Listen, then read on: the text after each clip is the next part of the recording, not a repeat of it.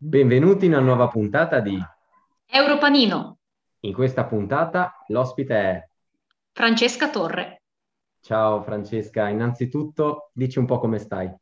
Tutto bene, dai, nonostante insomma il momento posso dire di essere, di essere abbastanza tranquilla e, e soddisfatta del, insomma, del, mio lavoro, di come, di come stanno andando le cose, della mia vita, diciamo, privata e da militante, ecco. Allora dai, raccontaci un po', un po' chi sei per chi non ti conosce, che cosa fai in generale anche all'interno della GFE. Allora, io sono eh, prima di tutto la segretaria della Gioventù Federalista Europea di, di Genova e sono iscritta alla GFE eh, dal 2017, quindi eh, rispetto ad altri militanti non da tantissimo tempo e eh, dal, dalla fine del 2019 con il nuovo congresso sono anche diventata eh, responsabile nazionale per quanto riguarda la, l'ufficio comunicazione. Nella vita, dopo una laurea conseguita in lettere, ho diciamo, deciso di virare verso il mondo della comunicazione e digital marketing, quindi mh, lavoro in un'azienda eh, occupandomi di, appunto di, di, questo ambito e appunto mi sono trasferita da, da, ormai più di un anno eh, in Piemonte, quindi la mia vita è un po' divisa tra la Liguria e il Piemonte, in provincia di Cuneo quello che, sto, che, ho imparato negli anni dell'università e soprattutto nel mondo del lavoro, ho cercato un po' di applicarlo eh, per quanto possibile anche nel mio ruolo di responsabile comunicazione della GFE. Cosa ne pensi dei social network? Beh, allora, eh, i social network sono per, per la, in generale il mondo della politica e il mondo dell'attivismo sono importantissimi, eh, soprattutto l'anno in cui, in in cui stiamo vivendo. Eh, è stato un modo comunque il social network eh, per poter tenerci in contatto, per poter continuare comunque la nostra attività che prima si svolgeva soprattutto nelle, eh, nelle piazze, comunque nelle, nelle, nostre sezioni in presenza, eh, i social sono stati sicuramente fondamentali, una parte veramente significativa della nostra attività. In generale, quello che penso dei social, ecco, io me ne occupo in maniera professionale, quindi è un mondo che mi affascina, anche se appunto a volte ho un po', come dire, desiderio anche un po' di, di staccarmi dal mondo, eh, diciamo appunto, dal mondo virtuale però insomma sono diventate una cosa, un, una, una cosa fondamentale, un, un, me- un, mezzo imprescindibile per continuare nostre, nelle nostre attività di, appunto, di, di militanti. A Genova come state portando avanti questa didattica a distanza, tra virgolette, all'interno della GFE? Ma allora, nella, nella mia sezione un, una caratteristica è quella di essere, diciamo, un po' avanti con l'età in realtà, anche se nell'ultimo periodo abbiamo, siamo riusciti a reclutare dei giovani. Il nuovo responsabile comunicazione è, è un ragazzo appunto che eh, ci ha trovato eh, attraverso internet, attraverso eh, anche i social, un, un ragazzo di, di Torino che però si è eh, iscritto a Genova all'università eh, due anni fa e quindi comunque attraverso i social è riuscito a, eh, a incontrarci. E, e quindi eh, mi sta dando una grossa mano per quanto riguarda la comunicazione, appunto lato Instagram, perché io comunque essendo già di una leva, diciamo, po' più avanti, nel 92, e, e, Instagram è un social network che comunque, anche se uso a livello professionale, è un social con cui mi sono approcciata da poco, ecco. E quindi lui c- sta cercando, come dire, un minimo di svecchiare la comunicazione, cioè, tra virgolette, nel senso che comunque sono due mondi diversi, quello della mia, diciamo, generazione che si avvicina ai tuoi 30 anni rispetto a quella dell'inizio dei, insomma, dei, 20 anni. Diciamo, la nostra attività si è eh, spostata soprattutto sui social e in questi mesi abbiamo anche organizzato dei dibattiti online come tante, tantissime altre sezioni e è chiaro che è mancato un po' quell'aspetto umano, quell'aspetto di, di militanza in presenza che è sicuramente fondamentale anche per reclutare eh, nuove persone, entrare nelle scuole, fare, fare formazione, cercare di comunicare eh, i nostri ideali all'esterno, quindi nelle università, nelle scuole. Quindi quello, questo è quello che stiamo cercando di fare. Chiaro, ci sono sicuramente de- de- delle difficoltà, però se non ci fossero appunto i social e tutte queste nuove piattaforme che abbiamo scoperto, diciamo, in questi ultimi mesi, chiaramente le cose sarebbero molto più, molto più difficili. Un'attività che abbiamo particolarmente a cuore è eh, un'attività che abbiamo ripreso in questi ultimi mesi anche noi in formato podcast insieme alla sezione anche MFE di Genova. Abbiamo ripreso le, le registrazioni di, di, Europa in onda. Facciamo sia forma, diciamo, formato diretta, quindi il nostro format è un po' diverso rispetto al vostro e ad altri podcast. Sostanzialmente noi cerchiamo di commentare un po' le, no- le notizie, l'attualità e, e poi eh, usciamo con la versione podcast, quindi siamo un po' divisi perché volevamo, come dire, riprendere quello che era stata una nostra attività, perché noi avevamo, anni addietro avevamo appunto una, una vera trasmissione radiofonica che appunto poi avevamo interrotto perché la sede, de, diciamo, dove noi registravamo era stata chiusa, era legata all'Arci, all'Arci Genova e quindi però adesso appunto con le opportunità che sono nate in questo periodo, quindi eh, il fiorire poi di questi, eh, questi, podcast, abbiamo deciso di tentare questa strada e quindi coniugare le due cose, cioè il modo di fare comunicazione in questo periodo e quello che facevamo eh, prima, fino a pochi, pochi, anni fa, in cui comunque eh, anche rimanere diciamo, aggiornati sull'attualità è una cosa anche diciamo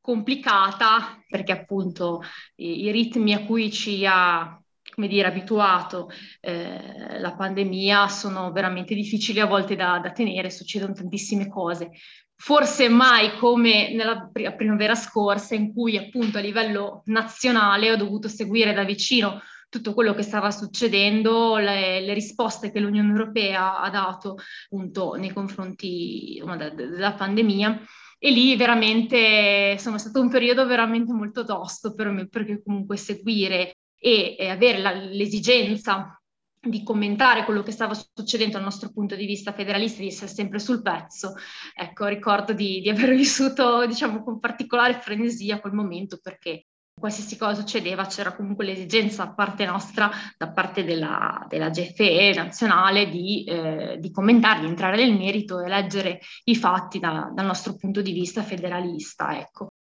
Posso chiedere una mia curiosità questa? Cos'è che cattura i giovani, visto che sei in quell'ambito lì? Beh, allora, eh, sicuramente, cioè, come dicevo anche prima, eh, i social sono il mezzo con cui noi ricreiamo una nostra realtà da un certo punto di vista ed è un modo comunque per, eh, da un lato, anche tenere veramente i contatti con la realtà, con quello che ci succede, specie eh, in un periodo in cui siamo costretti con le restrizioni a, a, vederci, a vederci, molto di meno. Alcuni, alcune persone della mia sezione che, si sono iscritte da poco, con alcune non ho ancora avuto modo di vedermi perché questa, questa situazione ci ha messo nella condizione di non poter ancora avere l'opportunità di vederci e quindi i social eh, comunque sia ci hanno tenuto, ci hanno tenuto in contatto, quindi quel, credo che i giovani siano come dire, portati naturalmente a, ad affidarsi a questi mezzi perché altrimenti non avremmo più altra, altro modo per per incontrarci, per tenerci in contatto. Quindi poi c'è tutto un mondo che riguarda i social appunto più da giovani, con cui non riesco a entrare particolarmente in contatto, però anche col supporto di, delle ragazze che lavorano con me nel mio ufficio sto cercando un attimo di esplorare questo mondo. Ho fatto, per fare un esempio, la scorsa settimana eh, abbiamo deciso di creare un reel, questo contenuto su Instagram che io in realtà non conoscevo molto bene però secondo, cioè mi è venuta quest'idea di, eh, di trasformare in reel, in questo contenuto un pochino più giocoso, il video di, di, di Giorgia Meloni che eh, al, Parlamento, eh, al, Parlamento, cita il governo di, di, Mario Draghi come un governo non europeista ma un governo federalista. Quindi hanno cercato di, eh, creare un contenuto un pochino più, diciamo, da giovani, un pochino più accattivante e meno serioso come la maggior parte dei contenuti che pubblichiamo sui social eh, della GFE. E quindi appunto sto anch'io tanto esplorando, il mondo dei social è un mondo veramente in continua evoluzione. Io stessa, appunto, pur lavorando su, su, alcuni canali, soprattutto Facebook, LinkedIn per lavoro, anche Instagram, per me ogni giorno è un modo per imparare qualcosa di nuovo, di qualcosa che posso mettere anche a disposizione della comunicazione della GFE però appunto il futuro della GFE sono i ragazzi più giovani e quindi trovare dei modi per comunicare in maniera anche giocosa, divertente i nostri ideali, ciò in cui noi crediamo, è sicuramente fondamentale. E quindi da una comunicazione comunque che vuole essere, diciamo, istituzionale, tra virgolette, seriosa, perché comunque insomma siamo persone serie, persone che insomma credono in un'idea e appunto che comunque fanno politica, che è una cosa comunque seria, che richiede impegno, però dalla, dal, dall'altra, c'è l'altra faccia della medaglia, è quella comunque bisogna cercare di veicolare questi contenuti nel modo più efficace possibile, quindi esplorare modi sempre, modi sempre diversi, ecco. Quindi li scopriremo navigando sulle esatto. pagine social. Li, li trovi un valido strumento di informazione? Allora, hanno delle grandissime come, potenzialità. Il problema è come vengono veicolati i messaggi. Spesso a volte i social, pur essendo potenzialmente una miniera, eh, rischia un po' di semplificare troppo eh, i contenuti. Sui social generalmente eh, ci approcciamo per eh, divertirci, per svagarci quindi la sfida da, da, parte nostra, da parte di noi federalisti, è quella di provare a informare eh, in una maniera, appunto, come dicevo prima, che riesca a toccare insomma de, delle corde, diciamo, più emotive, pur essendo comunque, pur avendo un approccio eh, molto, diciamo, razionale alle cose, ecco. Quindi, insomma, c'è questa doppia, questa doppia faccia. Secondo me è chiaro che, eh, soprattutto su certi su certi social come appunto Instagram, che comunque è molto, molto focalizzato sulle immagini, è chiaro che il messaggio può venire, come dire, semplificato troppo e quindi spesso molti dettagli si perdono, ci si distrae, però appunto possono essere un'opportunità e, e fa la differenza appunto come li utilizziamo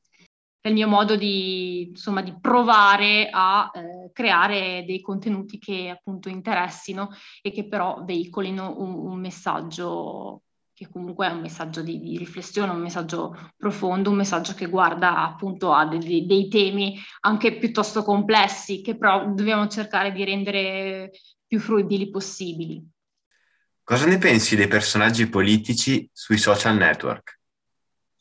Beh, questa risposta si collega alla, alla, domanda precedente. Quello che noto, quello che notiamo tutti è che i personaggi politici che hanno più successo sui social eh, sono quelli che tendono un po' a semplificare la realtà, eh, semplificare i problemi, eh, da cui poi appunto eh, si generano commenti in cui le persone spesso sfogano i loro peggiori, peggiori istinti problemi complessi, temi complessi eh, vengono ridotti poi a un dibattito che eh, arriva a livelli veramente piuttosto bassi. Purtroppo questi sono i politici che hanno più successo, che sono eh, i più seguiti, perché appunto di, di base i social sono uno strumento che tende a semplificare la realtà e in cui le persone generalmente cercano anche una conferma delle loro, delle loro, idee e quindi quando una persona vede un politico che comunque soffia sul fuoco, diciamo, delle, dell'insoddisfazione, della protesta, delle, un po' delle frustrazioni, spesso e volentieri sono questi politici che poi hanno, hanno più successo e, e, che, che, hanno, che hanno un maggiore, maggiore seguito. Chi cerca appunto di come dire, di spiegare le cose in maniera più eh, complessa risulta spesso difficile eh, da capire. Quindi questa, quella è la sfida, cioè per eh, i politici, diciamo, progressisti anche in senso federalista, la sfida è proprio quella di semplificare il messaggio senza banalizzare e eh, non, cioè comunque non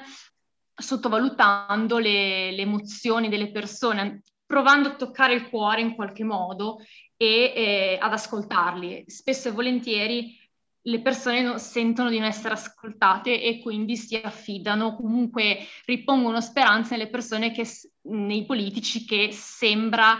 vogliano ascoltarli di più, ecco. È una grande sfida per chi invece crede che eh, le tematiche debbano essere affrontate in, in maniera più, più razionale, senza, senza soffiare sul fuoco della paura. Io volevo chiederti, sempre riguardo a questo argomento dei politici sui social, Noi sappiamo che qualche tempo fa Trump è stato banda- bannato da determinati social network per alcuni avvenimenti e affermazioni che ha fatto. Cosa ne pensi? Beh, questa domanda eh, me la sono posta parecchie volte senza arrivare a una risposta definitiva, perché se da un lato questo atto da parte insomma, di, di Twitter poteva essere dovuto eh, perché comunque si è arrivato a un eccesso, si è arrivati a una, a una sorta di un tentativo di, di, colpo di Stato nella più grande democrazia del mondo, dall'altro lato si possono creare dei precedenti pericolosi. Non sappiamo fin dove una piattaforma privata possa spingersi, quale sia diciamo, il, criterio per cui questa cosa si può dire, quest'altra cosa non si può dire. È chiaro che io credo molto nel, in questa frase che non, appunto non bisogna essere tolleranti con eh, gli intolleranti. Però da un certo punto di vista il fatto che sia una piattaforma privata eh, a, insomma, porre diciamo, una censura può essere un precedente, un precedente pericoloso perché fra qualche tempo potrebbe toccare a chissà chi. Io credo che debba esserci un ruolo più importante per quanto riguarda gli stati, per quanto riguarda la politica, è la politica che deve, che deve decidere su, su, su, questi argomenti e il fatto che appunto si lasci spazio a una piattaforma privata di decidere la libertà di, di, di espressione è sicuramente insomma, una tendenza che vediamo affermarsi anche in, in altri campi, quando la politica non, non a decidere, le istituzioni sono deboli e eh, prendono, diciamo, il sopravvento eh, attori, attori privati che poi sono sostanzialmente dei monopoli, eh, insomma i rischi per, anche per la stessa democrazia sono, sono notevoli. Sì, è molto pericoloso pensare che una grande multinazionale possa decidere quello che posso dire o non posso dire. E quindi, insomma, al momento non ho un'idea molto chiara, eh, vedo dei rischi, d'altra parte eh, appunto le cose che sono state dette in questi anni sono veramente molto gravi. E eh, però la domanda che mi pongo è come mai siamo arrivati eh, fino a qui cioè fino a questo eccesso. Forse da un lato se si fosse deciso prima insomma, di porre dei limiti più seri, più stringenti, forse non saremmo arrivati appunto alla situazione che abbiamo vissuto eh, all'inizio dell'anno. Per quanto riguarda questa libertà di, di parola, c'è anche da vedere la, la faccia della medaglia in cui lo Stato è colui il quale vieta l'utilizzo dei social network. Cosa ne pensi? Sì, questa appunto, come dici tu, è l'altra faccia della medaglia, non meno pericolosa e non meno inquietante, anzi, quando poi è lo Stato, da un lato la cosa mi mette ancora più ansia, mi fa dire, pensare a 1984, perché comunque lo Stato dovrebbe essere l'istituzione che appunto regola la vita dei cittadini. E quindi quando è appunto lo Stato a determinare questo tipo di coercizione, è davvero ancora più, più pericoloso, però appunto è, è, la realtà in cui miliardi di cittadini vivono, vivono nel mondo e non è di certo una novità. Mentre quando certe libertà pensiamo che possano essere violate dalle grandi multinazionali, ecco, questa è una realtà che invece conosciamo da, da meno tempo come dicevi tu, sono un po' due facce della stessa medaglia, e in mezzo alle quali c'è appunto eh, il cittadino che ha delle libertà, dei diritti che, che occorre difendere. D'altro canto, eh, insomma, alcune posizioni eh, sono, veramente, sono veramente deleterie e insomma un qualche, una qualche forma di freno credo che sia necessario prima o poi svilupparla, progettarla, perché le parole possono veramente, veramente fare tanto male. Dietro uno, a uno schermo eh, le parole possono essere veramente ancora più, più, potenti, perché non ci sono freni. Spesso e volentieri eh, le persone dicono sui social delle cose che non direbbero mai personalmente. Cioè lo stesso Trump magari certe cose forse non le direbbe neanche con così tanta veemenza, lo fa lo stesso, però dietro i social veramente si scatenano qualsiasi cosa, cioè, si pensa veramente di non, di non avere, di, non, di essere in un'altra realtà e non ci si prende veramente la propria responsabilità di ciò che si dice. E siamo appunto proprio nel mondo delle opinioni non sempre basate sui fatti, su dei dati. Veramente le parole sono, sono dei coltelli, possono fare davvero male e dietro uno schermo paradossalmente vengono amplificate. Io personalmente noto che non c'è più il contraddittorio. Sui social è sparito, ma anche in tv. Cosa ne pensi? Sì, non c'è più contraddittorio anche perché, allora, generalmente sui social noi vediamo ciò che vogliamo vedere e quindi questa è un'altra faccia de- de- della medaglia. C'è, si cerca spesso lo scontro, però sulla nostra home di Facebook eh, sostanzialmente ciò che vediamo corrisponde ai nostri interessi, perché l'algoritmo ci conosce benissimo. E quindi è vero, non esiste un contraddittorio noi, eh, diciamo, ci nutriamo delle nostre convinzioni, quindi spesso e volentieri è difficile entrare nei panni dell'altro e provare, diciamo, a riflettere insieme e a cambiare, a cambiare anche, anche, anche opinione.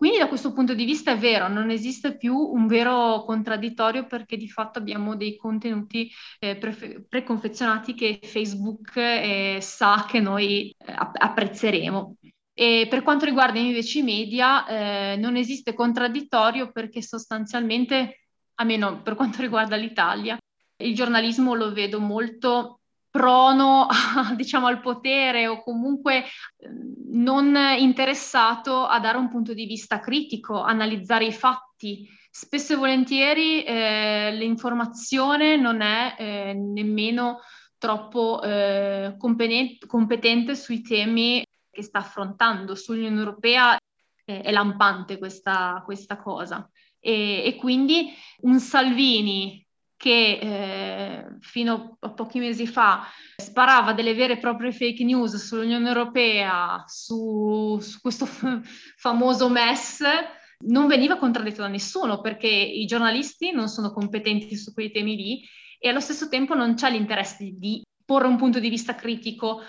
di fronte a, a un politico. Si tenta di, si cerca sempre di eh, assecondarlo in qualche modo, comunque di non contrastarlo con eh, la forza delle, della verità, perché poi alla fine veramente in alcuni casi si tratta di vera e propria disinformazione che però non viene contrastata dall'informazione ufficiale. Questo è veramente un problema per la nostra democrazia, per, eh, per i cittadini, perché appunto non, non scelgono in maniera informata.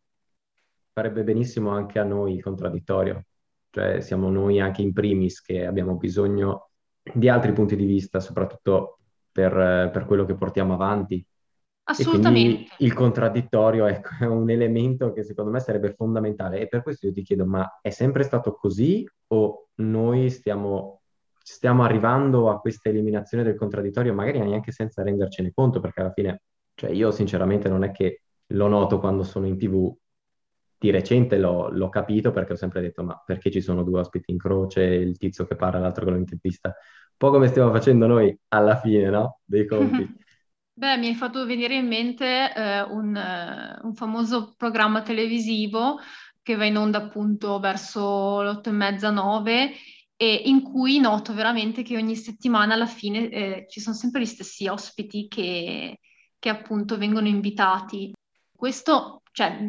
mi fa veramente riflettere su, su, questa, su, questo discorso che facevamo, sulla mancanza di contraddittorio, su questa volontà di continuare a cantarsela e suonarsela tra, tra di noi in generale. Però appunto questo è veramente,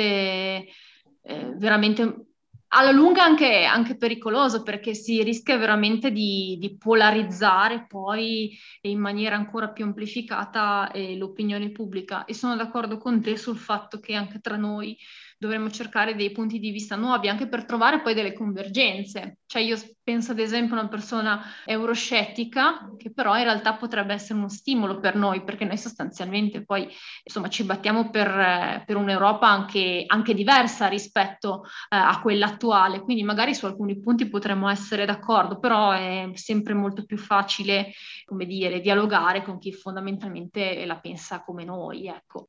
Però secondo me è una cosa che sta peggiorando nel tempo, o comunque anch'io me ne sono accorta veramente poco tempo fa, appunto questo esempio che ti facevo di questo programma televisivo, in cui mi sono resa conto che alla fine ogni puntata è una puntata fotocopia sostanzialmente, perché eh, se si invitano le stesse persone... Eh,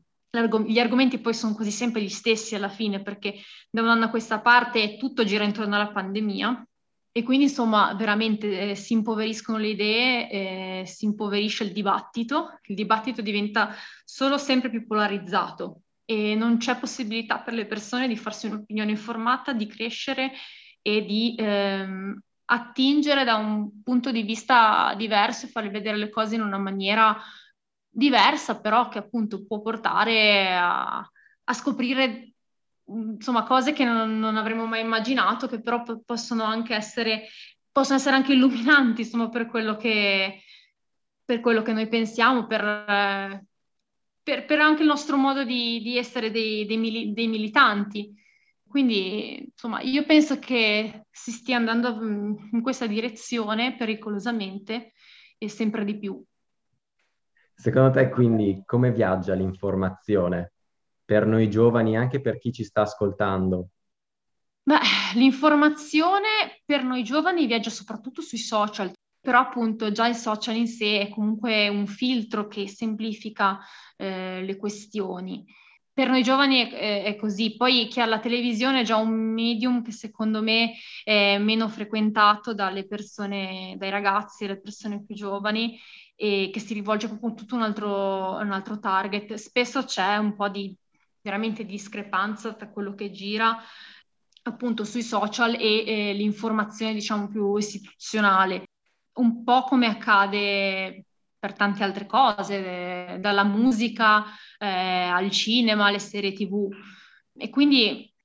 eh, l'informazione eh, si sta trasformando sempre di più, però appunto eh, si sta dividendo in diversi, in diversi target e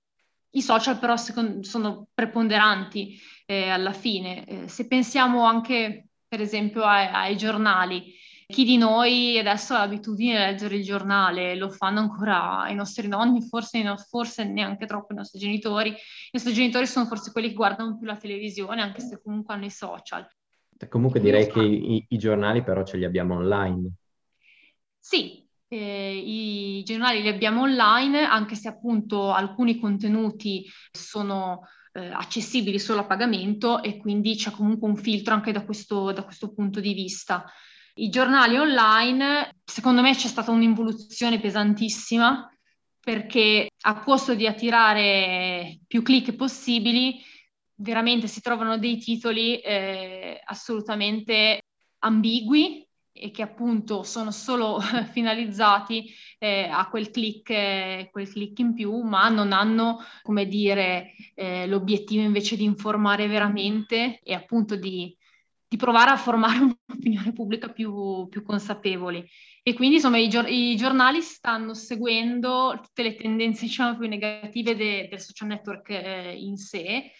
perché appunto deve, deve combattere eh, all'ultimo sangue con eh, tutti gli altri competitor per chi arriva primo alla notizia e chi eh, la spara più grossa. Questa è una tendenza del giornalismo che è sempre più, eh, secondo me, sempre più preponderante,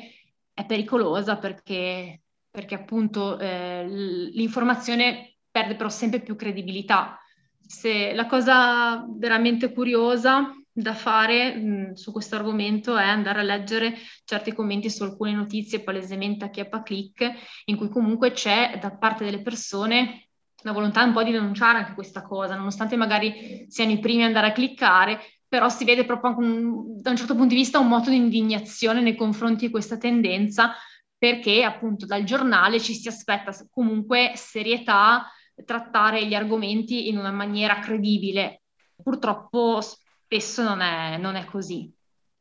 Domanda banalissima. Quali sono i, i consigli che ci daresti per informarci bene? Beh, non tutte le testate sono uguali. Io seguo molto, per esempio, il Post, che è una testata molto, secondo me, la più autorevole in Italia, una testata online. E poi un altro consiglio sicuramente è sempre cercare, come dire, le fonti e ehm, informarsi appunto su più, su più voci perché appunto non sempre il, il giornale che seguiamo abbiamo la certezza che eh, dica la verità o comunque che dica tutto, perché poi il problema a volte è omettere qualche dettaglio e sottolinearne gli altri. Quindi io credo che sia fondamentale leggere eh, più, più, testate, eh, informarsi da più fonti e trovare una propria, una propria sintesi